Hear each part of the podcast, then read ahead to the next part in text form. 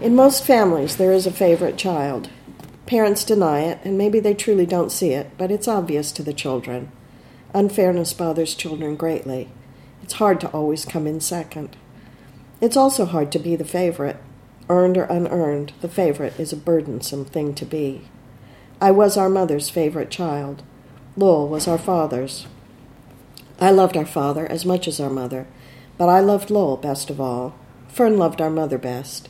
Lowell loved Fern more than he loved me. When I lay out these facts, they seem essentially benign. Something here for everyone, more than enough to go around.